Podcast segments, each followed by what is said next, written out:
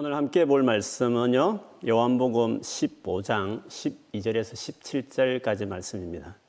제가 처음부터 끝까지 읽어 드릴 테니까요. 여러분이 눈을 따라서 어, 보시면 따라와 주시면 감사하겠습니다.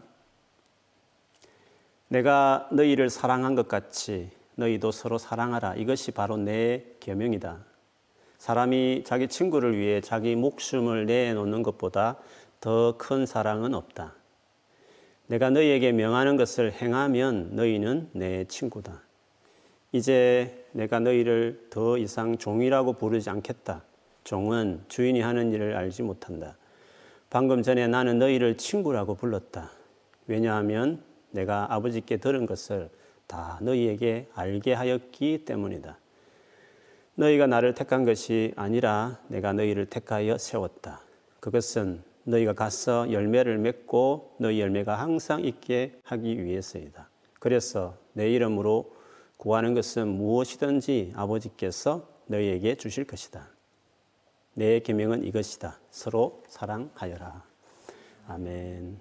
우리 자기 자신을 향해서 옆에 가족이 계시거든 가족을 향해서 믿음으로 이루어질 것을 선포하며 우리 같이 축복하겠습니다. 올 한해는 기도로 돌파합니다.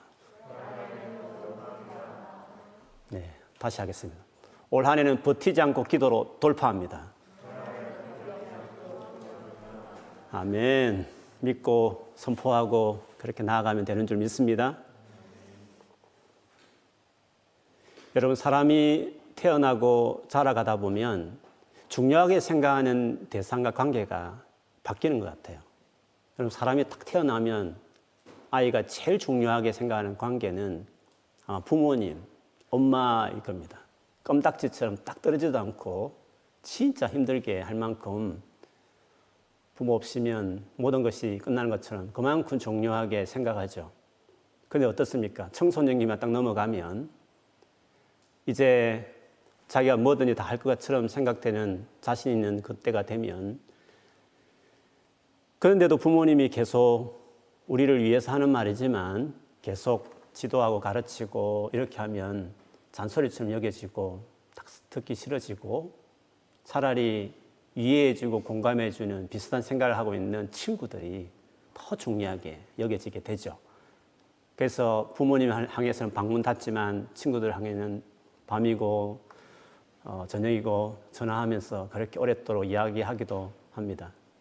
그러나 어떻습니까? 더 나이가 들어가면서 이제 이성에게 더 관심이 가고 정말 마음 있는 어떤 사람을 만나고 이제 교제를 하기 시작하면 그리고 너무 잘 되어서 결혼까지 하게 되게 될 때 이제는 배우자에게 우리는 집중하는 어, 그런 때가 옵니다. 그러다가 아이까지 낳게 되면 정신이 없기 때문에 이제 오직, 오직 가정에 집중하게 되는 시간들을 보내게 되죠. 그때는 만나고 싶어도 친구하고 만날 수 없고 결혼한 친구들은 또 만나기가 옛날처럼 쉽지 않은 이런 아, 때를 보내게 되지 않습니까? 그러다가 이제 아이들이 어느 정도 크고 자라게 되면 다시 친구가 이제 그리워지고 찾게 되기도 하고 또 부부들도 여러 가지 맞지 않는 차이로 인해서 갈등도 겪고 또 여러 가지 중간 초년기를 겪어가면서 정말 잘 극복되어져서 이제 이해가 되어지고 그래서 마음이 가까워지기 시작하면 부부마저도요 친구처럼 그렇게 되어서 가는 것 같아요. 자녀들도요 그 아이가 결혼해서 아이를 낳고 부모가 되면 이제 부모와 자식 관계도 친구 같이 됩니다. 그래서 엄마가 속상하고 힘들 때 딸에게 전화해서 이야기하면 딸은 또 그 마음을 공감해주고 때로는 친구처럼 조언까지 해주는 그런 관계로 나아가지 않습니까? 이런 인간관계의 변화가요, 하나님과 우리 관계 안에서도 사실 이렇게 표현될 수 있는 것 같아요. 보통 우리가 하나님과 우리의 관계를 표현할 때 아버지, 아들, 부모와 자녀의 관계로 설명합니다. 또 어떻습니까? 신랑과 신부. 이렇게 말하기도 하고 오늘 우리가 보고 싶은 대로 하나님과 우리 사이를 친구 이런 식으로 표현하기도 합니다. 그런데 이 각각의 관계가 특징이 있고요. 그리고 강조점이 좀 다릅니다. 하나님과 우리 사이를 아버지와 아들 이런 부모와 자녀의 관계로 표현할 때는 어떤 의미가 있을까요? 즉 하나님께서 우리를 정말 사랑하시고 우리를 돌보아 주시고 지켜 주시고 은혜와 복을 주는 입장이고 우리는 어떻습니까? 그 하나님의 보호를 받고 은혜도 받고 복을 받고 축복을 받는 그런 어떤 관계에서 그렇게 설명할 수 있을 것입니다. 부부 관계는요. 말할 수 없는 사랑하는 친밀한 그래서 완전히 연합하는 그런 관계를 표현할 때 어, 그렇게 말할 수 있을 것입니다. 그러면 오늘 우리가 보고 싶은 친구 관계는 어떤 특징이 있을까요? 친구는요, 부모와 자녀처럼 서로 희생하는 관계입니다. 그리고 부부처럼 정말 사랑하는 마음에 서로 통하고 뭐든지 다 이야기하고 싶을 만큼 친밀함이 있는 어, 관계이기도 하죠. 그런데 더하여지는 게 하나 있습니다. 그거는 동력자라는 것입니다. 사업을 하든지 무슨 일을 하든지 같이 프로젝트를 할 만큼 어떤 같은 일을 할 만한 같이 하고 싶은 그러니까 동력자의 의미가 친구에게는 있는 것 같아요. 부모 자녀 간에도 그 물론 그럴 수도 있지만 부부 관계도 그럴 수 있지만 그러나 같이 일을 한다는 것은 부모와 자녀 간에도 쉽지 않고 부부 관계도 의견이 다르면 비전이 다르고 생각이 다르면 쉽지 않은데 친구는 어떤 일에 있어서 같이 할 수 있는 공통부모가 동역자라는 점에서 좀 다른 부분이 있는 것 같습니다. 그래서 하나님께서 만일에 나를 친구다, 벗이다라고 칭할 수 있다면 그건 정말 대단한 우리를 향하신 극존칭이 아닐 수가 없습니다.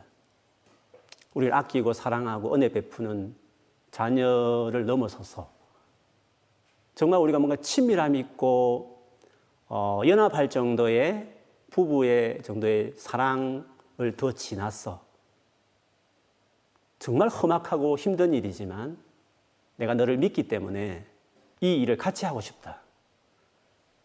나는 내 나라와 내 뜻을 이 땅에 이루는 데 있어서 너를 파트너십으로, 코워커로, 펠로 워커로 내가 너를 삼고 싶다. 할 만한 정도 우리를 바라보신다면 얼마나 우리가 주님과의 관계에서 중요한 존재가 되어 있나 하는 것을 알 수 있을 거예요. 여러분, 구약 성경에서 하나님이 딱 내 친구라고, 그리고 사람들이 저는 하나님의 벗이다고 딱 칭했던 사람이 있습니다. 여러분, 누구신지 아십니까? 이사야 41장 8절에 보면요. 그러나 나의 종 너 이스라엘아 내가 선택한 야곱아 나의 친구 아브라함의 자손아 야고보스 2장 23절에도요. 그래서 아브라함이 하나님을 믿으니 하나님께서 그것을 아브라함의 어려움으로 여기셨다고 한 성경 말씀이 이루어졌고 또 사람들이 그를 하나님의 벗이라고 불렀습니다. 오늘 본문에서도요. 예수님께서 이 말씀을 하는 그 시점에서 그가 함께하고 있었던 당시의 제자들 제자들과 마지막 밤을 보내면서 주님이 그 자리에서 이제 지금부터는 더 이상 너희를 종이라 부르지 않고 친구라 부르겠다. 이제 너희는 내 친구다. 라는 식의 말씀을 하셨습니다. 그렇게 보면 사실 저와 여러분은 궁극적으로 하나님의 친구, 예수님의 친구로 우리가 부름을 받았습니다. 놀랍지 않습니까? 아마 무슬림 분들은 이 말 들으면 모독이라고 생각할 겁니다.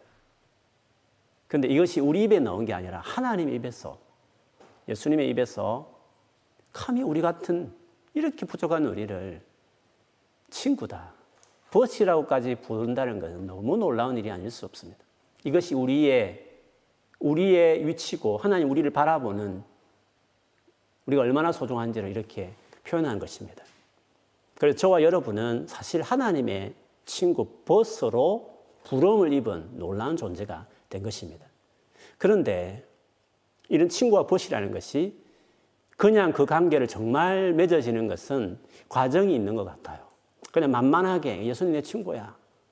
그는 가벼운 말이 아니라 이 친구라는 의미가 서두에 말씀드린 것처럼 얼마나 그 만만한 가볍게 그냥 생각할 단어가 아니라 그 크신 어른이 그 크신 하나님께서 티끌 같은 우리를 친구라고 벗이라고 말할 때에는 내 동역자, 동등할 위치에 있는 친구 관계처럼 같이 너와 일할 만한 나는 너를 비중 있게 내 나라에 생각하는 인물이다. 여기는 이 친구 개념은 너무 큰 일이 아닐 수 없고 우리가 그런 존재로 부름받았다는 것이 감격스러운 일이 아닐 수 없습니다. 누가 친구가 될 수 있을까요? 어느 정도 해야 우리가 친구라고 불려지는 사람이 될 수 있을까요? 오늘 예수님이 제자들을 향해서 친구를 한 이유를 몇 가지 예를 들어서 이렇게 설명을 하셨습니다. 첫 번째는 주님의 마음을 너무 잘 아는 사이가 되는 것입니다. 예수님께 제자들에게 말씀하셨죠. 내가 아버지께 들은 것을 다 너희에게 알게 하였기 때문에 내 친구다. 내가 알고 있는, 내가 중요하게 여기는 것들을 너에게 숨기지 않고 다 말했다. 하나님이 내게 말씀하신 것들을 내가 들은 것들을 다 너희에게 쉐어했다. 공유할 정도로. 그런 점에서 너희들은 내 친구다. 이렇게 말씀하신 것이었습니다. 구약에서 하나님의 친구 벗이라고 일컬어던 아브라함을 향해서도 주님 이런 말씀을 하신 적이 있습니다. 하나님이 너무 마음이 어렵고 힘들어서 그렇지만 너무 타락했기 때문에 소돔과 고모라 성을 멸망시키기 위해서 바로 갈 수도 있는데 힘들고 어려울 때 친구 찾듯이 그 마음을 좀 나누고 싶어서 사실은 아브라함의 집을 방문했죠. 처음에는 말씀도 하지 않으시고 천사 둘과 함께 사람의 모양으로 오셔서 식사를 이렇게 대접받으시고 그렇게 좋은 시간을 보내신 다음에 이제 식사 마치고 이제 떠나는 그 시점, 떠나는 바로 그 타이밍에 배웅하러 나온 아브라함을 향해서 하나님께서 하신 말씀이 있었습니다. 창세기 18장 16, 17절에 보면 그 사람들이 떠나려고 일어서서 소돔이 내려다 보이는 대로 갔다. 아브라함은 그들을 발에다 주려고 함께 얼마쯤 걸었다. 그때 주께서 말씀하셨다. 내가 앞으로 하려고 하는 일을 어찌 아브라함에게 숨기랴. 두 번째는 많은 열매를 맺는 나무와 같은 관계라고 했습니다. 열매라는 것은 그 삶에 하나님이 일하시는 증거들이 너무 많은 겁니다. 이것은 그냥 자기가 열심히 해서 뭐 이룬 정도가 아니라 야, 저건 하나님이 일하신 거다. 하나님이 역사하신 것들이구나. 할 만한 이야기거리가 그 삶에 너무 많은 겁니다. 하나님 같이 일하는 겁니다. 그래서 여러 가지 열매 결과들이 간정들이 많은 어, 그런 사람이면 하나님의 친구라고 말할 수 있죠.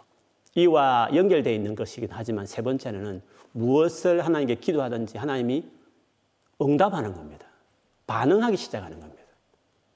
무엇을 구하든지 다 이루어지는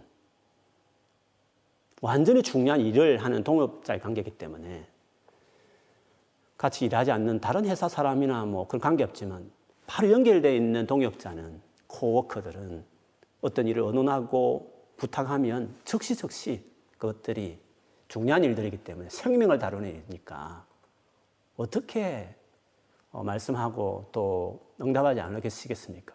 그런 점에서 그 기도의 그 역사, 응답들이 이렇게 두드러진다는 것을 친구의 관계의 특징이라고 이야기할 수 있습니다. 어떻게 해야 우리는 이런 친구 관계로 주님과 맺을 수 있었겠습니까? 주님이 그 방법을 말씀하셨습니다. 그것은 14절에 내가 너희에게 명하는 것을 행하면 너희는 내 친구라 말씀하셨습니다. 하나님의 말씀에 그대로 순종하는 것 쉽지 않습니다. 얼마나 고민하고 불순종하고 이해 안 되면 머뭇거리고 또 어, 원망하고 불평하는 그런 때가 사실 우리 많이 있지 않습니까? 그런데 친구 정도 되면요 무엇을 말씀하든지 명하시든지 다 순종하는 겁니다. 네 하나밖에 없는 자식, 네 생명 같은 자녀도 아예 사지를 찢어서 불로 태워서 번제물로 바치라 해도 머뭇거리지 않습니다. 속은 생각은 너무 고통스럽지만 아침 일찍 일어났다고 아브라함 말했습니다. 아침 일찍 그것도 사흘길 가는 진짜 먼 힘든 그 여정을 바로 순종해서 바로 나아가는 그 아브라함 보십시오. 마치 몇천 년 후에 하나밖에 없는 독자를 바치는 그것을 알고 계신 하나님께서 그 고통스러운 독자 잃어버린 그 마음을 친구에게는 좀 공유하고 싶었어. 내 친구는 그 마음을 좀 알아줬으면 좋겠다는 심정으로 내 친구 아브라함에게는 아브라함은 이 마음을 좀 알아, 알아줄 거다. 그래서 독자 아들 바치할 때 기꺼이 내놓는 아브라함처럼 하나밖에 없는 외아들 예수님을 우리를 위해 살리겠다고 기꺼이 내놓으시는 그 하나님 친구죠. 그 정도까지 순종하는 자기에게 제일 중요한 것을 내놓으라 도 망설임 없이 아침에 일찍 일어나서 출발할 정도의 그런 관계. 그게 친구거든요. 무엇을 말하든지 다 순종할 만한 준비가 되어 있는 정도의 자리에 이르렀을 때 주님은 그때 내 친구야. 그렇게 말한 겁니다. 그냥 만만하게 나는 예수님 내 친구예요. 그런 가벼운 말이 아니라 친구라는 이 의미는 내가 그렇게 하나님을 친구라고 부른다고 하는 것도 하나님이 나를 향해서 친구라고 부를 때도 그냥 친한, 친밀한 정도의 수준이 아니라 생명을 다해서 기꺼이 친구를 위해서 한 마음이 되어서 나갈 정도의 관계를 그렇게 부르는 것입니다. 아브라함은 그랬습니다. 그래서 주님께서 3년의 공생애를 지나온 그 제자들, 십자가 죽기 전날 밤에 너희들은 내 말에 무엇이든 순종할 준비가 되어 있는 상태였기 때문에 이제부터 내 친구라고 내가 너희를 부르겠다. 그렇게 말씀하셨습니다. 인간 연약함 때문에 부인도 하고 도망도 쳤지만 실제로 그들의 진짜 진심은 예수를 위해서 목숨을 바칠 만한 마음이 이미 준비되어 있었던 제자 훈련의 끝은 그런 겁니다. 예수를 위해서 순교할 마음까지 되어 있는 생명 걸만한 준비가 되어 있는 그 정도로 주의 일에 자기 인생을 다 거는 하나님 나라 그 뜻이 자기 나라와 자기 일같이 제일 중요한 일로 여기는 기쁨으로 이루고 싶은 그런 사람들 그가 예수님의 친구 하나님의 벗 이렇게 말할 수 있습니다. 근데 그 계명의 가장 중요한 프린스플을 내가 너희를 사랑한 것처럼 사랑하는 것이다. 내 계명은 서로 사랑하는 것이다고 말했습니다. 우리가 잘 알듯이 모든 하나님의 계명은 내 몸처럼 서로 사랑하라는 그 말씀에 다 들어가 있습니다. 이웃을 정말 그렇게 사랑하면 모든 계명은 다 그대로 지켜지게 되어 있는 것입니다. 하나님이 사랑이시지 않습니까? 하나님 하신 모든 일이 사랑이라는 그 베이스 위에 이루어진 일들 아닙니까? 그래서 우리가 그토록 사랑한다면 우리는 그 주님과 완전히 하나가 되어 있는 것입니다. 그런 점에서 친구는 모든 명령을 다 지키는 것이지만 달리 사랑과 긍일에 뚜렷한 차별날 만큼 특징이 있는 진짜 마음을 힘들게 해도 품어내고 용서하고 사랑할 만한 사랑함에 있어서 특출한 이해할 수 없는 사람도 받아낼 만한 용량이 되어 있는 사람들. 그것이 또 특징이라고 말할 수 있습니다. 그래서 성경에 하나님과 똑같은 통일한 마음을 품었던 사람이라고 한다면 우리는 다윗을 또 생각하지 않을 수 없습니다. 그래서 다윗을 이끌어 벗이라 말을 하지 않았지만 그 벗의 그 요건을 다 갖추고 있는 인물이었죠. 사도행전 13장 22절에 보면 하나님 하신 말씀이 있습니다. 정언하여 말씀하시기를 내가 이세의 아들 다윗을 쳐다냈으니 그는 내 마음에 드는 사람이다. 그가 내 뜻을 다 행할 것이다 하셨습니다. 뜻을 행하는 어떤 주님의 일에 있어서 다 행할 수 있는 동역자의 특징은요. 딱 마음에 드는 겁니다. 마음이 같이 내 마음 같은 사람. 그렇게 하는 사람이 있습니다. 저는 오늘 주님과 우리의 관계에 있어서 친구로 좀 설명을 이렇게 좀 들었는데요. 근데 이런 친구 관계는요, 주님과의 관계 안에서 우리가 배워가는 것이지만, 그런데 사실은 이런 친구 관계는 우리 성도 간의 관계 안에도 이 정도로 나가야 되는 것이죠. 우리가 서로 정말 챙겨주고 희생하고 돌보아주고 섬기는 부모와 자녀와 같은 관계처럼 엮여지는 성도의 관계도 얼마나 아름답습니까? 그리고 부부 관계처럼 서로 사랑해주고 위해주고 연합하고 하나 되는 것도 얼마나 좋습니까? 그런데 거기서 더 나아가 하나님 나라를 위해서 진짜 힘든 일이고 희생되는 일이고 고통스러운 일일지라도 함께 땀 흘려 수고하는 전우처럼 생명을 다투는 그 현장에 같이 서로의 생명을 지키는 같이 싸우는 치열한 전쟁터에 있는 전우와 같은 관계라고 한다면 얼마나 더 좋겠습니까? 부부 관계도요, 서로 정말 희생하는 관계, 그리고 더 나아가 정말 서로 사랑하는 친밀한 그런 부부 관계 넘어서서 이제는 두 사람만의 가족의 뭐 정도의 어떤 커뮤니티를 위한 정도의 같은 마음이 아니라 뭔가 비전을 향해서 세상을 향한 하나님의 뜻을 위해서 같은 마음이고 같은 열정으로 같이 상의하고 같이 아이디어를 내고 같이 그 일을 하는데 다 힘든데 격려가 되고 용기를 주는 동역자의 관계 그런 의미의 친구 같은 부부가 된다면 아주 최상의 커플일 것입니다.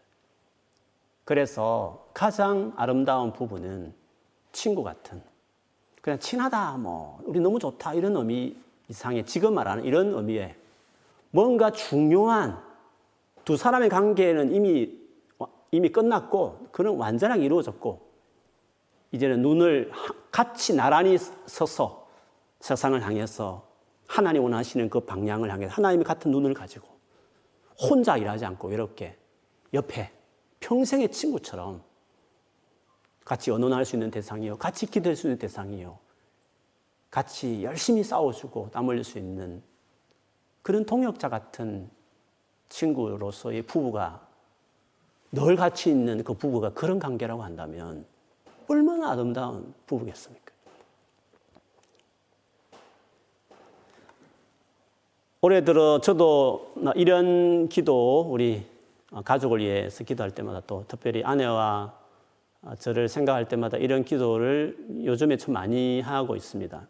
왜냐하면 제가 런던에서 온 사역의 시간들을 보면 앞으로 제가 이제 은퇴할 때까지 연도를 뭐 법적으로 다 해도 그보다 좀 더 있다 치지만 아, 이제 마치 하반기 사역 같은 느낌을 제가 갖는데 그동안 전반기에 사역했던 것과 다른 이 후반기의 사역의 더 중요한 특징으로 저 개인적으로 보면 아내와 또 동역하면서 사역을 해야 되겠다. 이런 마음이 참 많습니다. 물론 그동안에도 아내가 사실을 내조하지 않았다면 제가 지금의 이 자리까지 목회할 수는 없었죠. 여러분 아시듯이 저희 한인교회가 교회당이 있는 게 아니다 보니까 대부분은 한국 교회 같으면 교회당 안에서 다 해결되고 만나고 뭐 모임도 가지게 되는데 한인교회가 그럴 수 없다 보니까 결국 많은 관계나 모임들은 다른 장소에도 하게 되고 또 저희 집에서 많이 이루어지게 돼 있습니다. 어, 사람도 초대하고 또 오래 수고했던 사람 가기 전에 또 같이 만나서 어, 인사도 하고 하는 일들이 다 집에서 이루어지는데 집에서 사람이 오고 간다는 게 이게 여간에서는 그게 그렇게 쉽지 않습니다. 결혼해 보면 아마 아내 되신 분은 압니다. 청년 때는 모릅니다. 그냥 가면 되지 뭐 같이 가서 그냥 집에 가면 되지 이렇게 싶지만 결혼을 딱 하면 아내의 입장은 다릅니다. 집안 청소 다 해야 됩니다. 뭐 들어온 사람이 아무 생각 없어도요 아, 받아들이는 안주인을 볼 때는 자기 얼굴과 같기 때문에 그냥 받아줄 수 없는 겁니다. 그집 전체를 대청소하듯이 막 깔끔하게 하지 않더라도 잘 초대하는 거, 사람 초대한다는 것 그만큼 어떤 부담이 있는 겁니다. 또 제 아내는 그 손님 접대를 참 중요하게 생각합니다. 그래서 먼 거리에서 오는 그리고 정말 바쁜 가운데 오기 때문에 그건 적당히 그냥 있는 밥에 먹지 이렇게 생각할 수 없습니다. 그래서 메뉴부터 일주일 내내 고민합니다. 아, 뭘 할까 생각도 하고 그리고 하더라도 뭐 간단하게 하는 보여치 뭐좀 청성스럽게 그릇 하나도 예쁘게 했어라도 온 사람을 그냥 보내고 싶지 않고 정말 수고하고 그 기조 기하니까 그 마음으로 하니까 이게 많은 어떻게 보면 헌신이 필요한 일이 아닐 수 없죠. 여러분 알듯이 뭐 식구가 일곱 명인데 일곱 명 밥 해주고 청소하고 빨래하고 정리하는 것만 해도 바쁩니다. 그것만 해도 사실 힘든 일이고 또 늦은 나이 아이를 낳았으니까 몸도 힘들고 막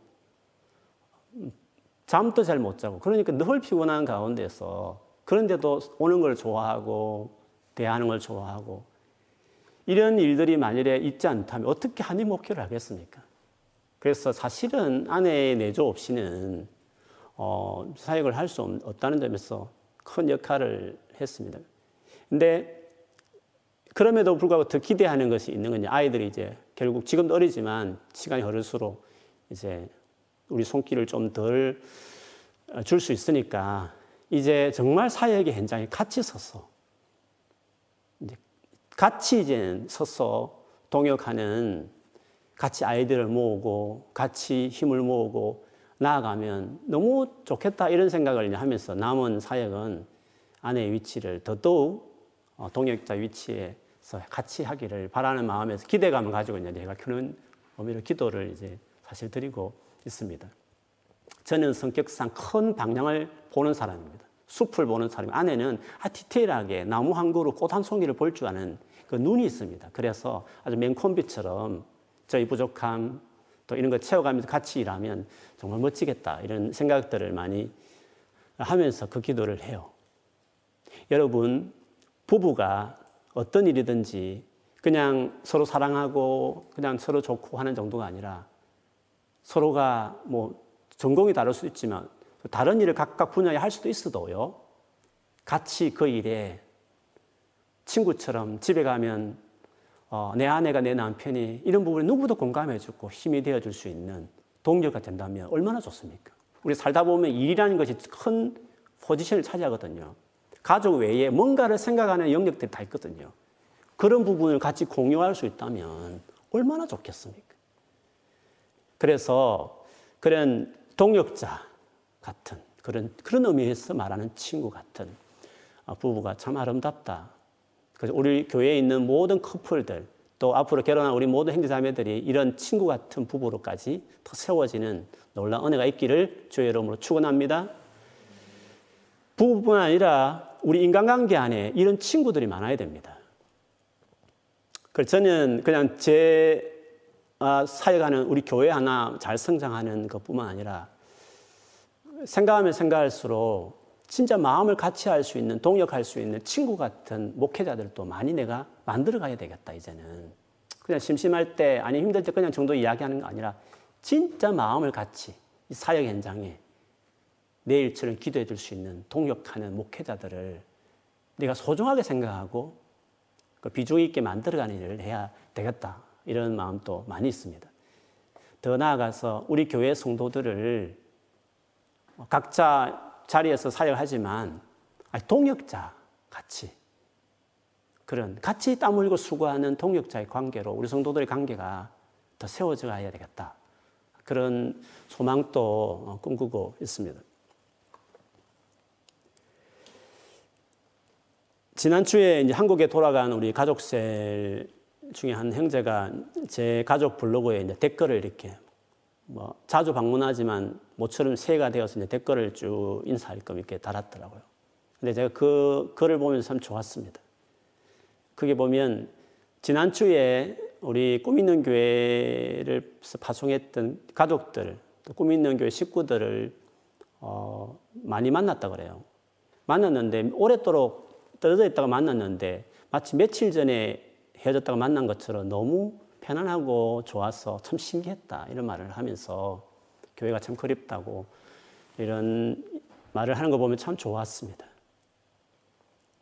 그래서 저는 우리 꿈 있는 교회에서 만나는 우리 한 사람 한 사람의 관계들이 그냥 해외 유학하다 보니까 교회에 가니까 거기서 만난 사람 정도가 아니라 일하면서 그냥 만난 교인 정도가 아니라 나중에 시간이 흘러서 전 세계로 흩어지지만 또 직접 만나는 그런 어떤 상황이 못 되어도 가장 힘들고 어려울 때 카톡 보낼 수 있고 전화할 수 있는 친구들을 만나는 자리 그런 커뮤니티로 우리 교회가 있었으면 좋겠다. 평생에 같이 갈 만한 그런 동역자, 그런 친구 같은 사람들을 만나는 곳으로 우리 교회가 되었으면 좋겠다는 마음이 간절해지더라고요. 더구나 우리가 평생에 한 90년을 산다고 생각해 보십시오. 그러면 1년만 해보면 90명 정도 이렇게 해보면 1년을 같이 보낸다는 것은 90년 살 동안 건강하게 살아도 90년 살아도 1년을 보내는 어떤 관계가 있다면 그 관계가 정말 특별한 관계 아니겠습니까? 그런데 1년 더 이상으로 무엇보다도 예수 믿는 하나님의 자녀된 자로서 한 교회에서 그런 시간을 보내고 더더구나 그냥 평범하게 예수를 믿지 말고 예수를 위해 복음에 생명 걸자고 하는 그런 외치는 교회. 그것이 상식처럼 서로 나누는 교회 공동체 안에서 만난 우리의 관계들이 얼마나 특별하고 소중한 관계가 되겠습니까? 그러니까 지금 우리가 꿈 있는 교회에서 만나는 이 관계들을 얼마나 감사한 관계인가를 생각하고 우리 인생에 어쩌면 가족보다 더 많은 시간을 보내는 사람들도 있을 수 있는데 어떤 친, 친구보다도 친척보다도 더 많은 이런 믿음 안에서 만나는 이 관계들이 1년만 보내도 이거는 엄청난 수많은 인구 중에 이런 사람들을 우리가 가진다는 것이 대단한 일인데 우리 관계가 정말 소중하구나. 그런 마음을 우리 모두가 가져야 되겠구나. 이런 생각을 참 많이 하게 됐습니다. 다음 주에 우리 카페 토크를 두고 제가 요즘 가까우니까 기도를 많이 합니다. 제가 이 모임을 준비하면서 기대하는 것이 있는데 그거는 오늘 말씀드린 친구입니다. 늘 같이 가는 흩어져도 늘 연락하면서 지낼 수 있는 동행하는 친구 같은 사람들을 이번에 만났으면 좋겠다. 뭐셀 안에도 있지만 이미도 우리 관계를 맺어왔지만 나이가 비슷한 때에 더 친구를 하는 공통부분 많으니까 그리고 우리 가족들 같으면 그래도 부부로 또 같이 공통부모가 있으니까 어, 새로 이번에 결혼한 신혼부부도 많, 많이 있으니까 같이 이번에 새롭게 또 만나는 사람들도 있, 지만 어떤 경우에는 좀 부담되고 또 낯설 수도 있지만 친구를 어떻게 만들 수 있는 친구 같은 대상들을 또 이렇게 만들 세울 수 있는 좋은 장이어서 이번 카페 토크가 그런 자리가 되기를 기대하는 마음이 있고 그런 마음이 있어서 꼭 이루어지기를 제가 구하고 있습니다.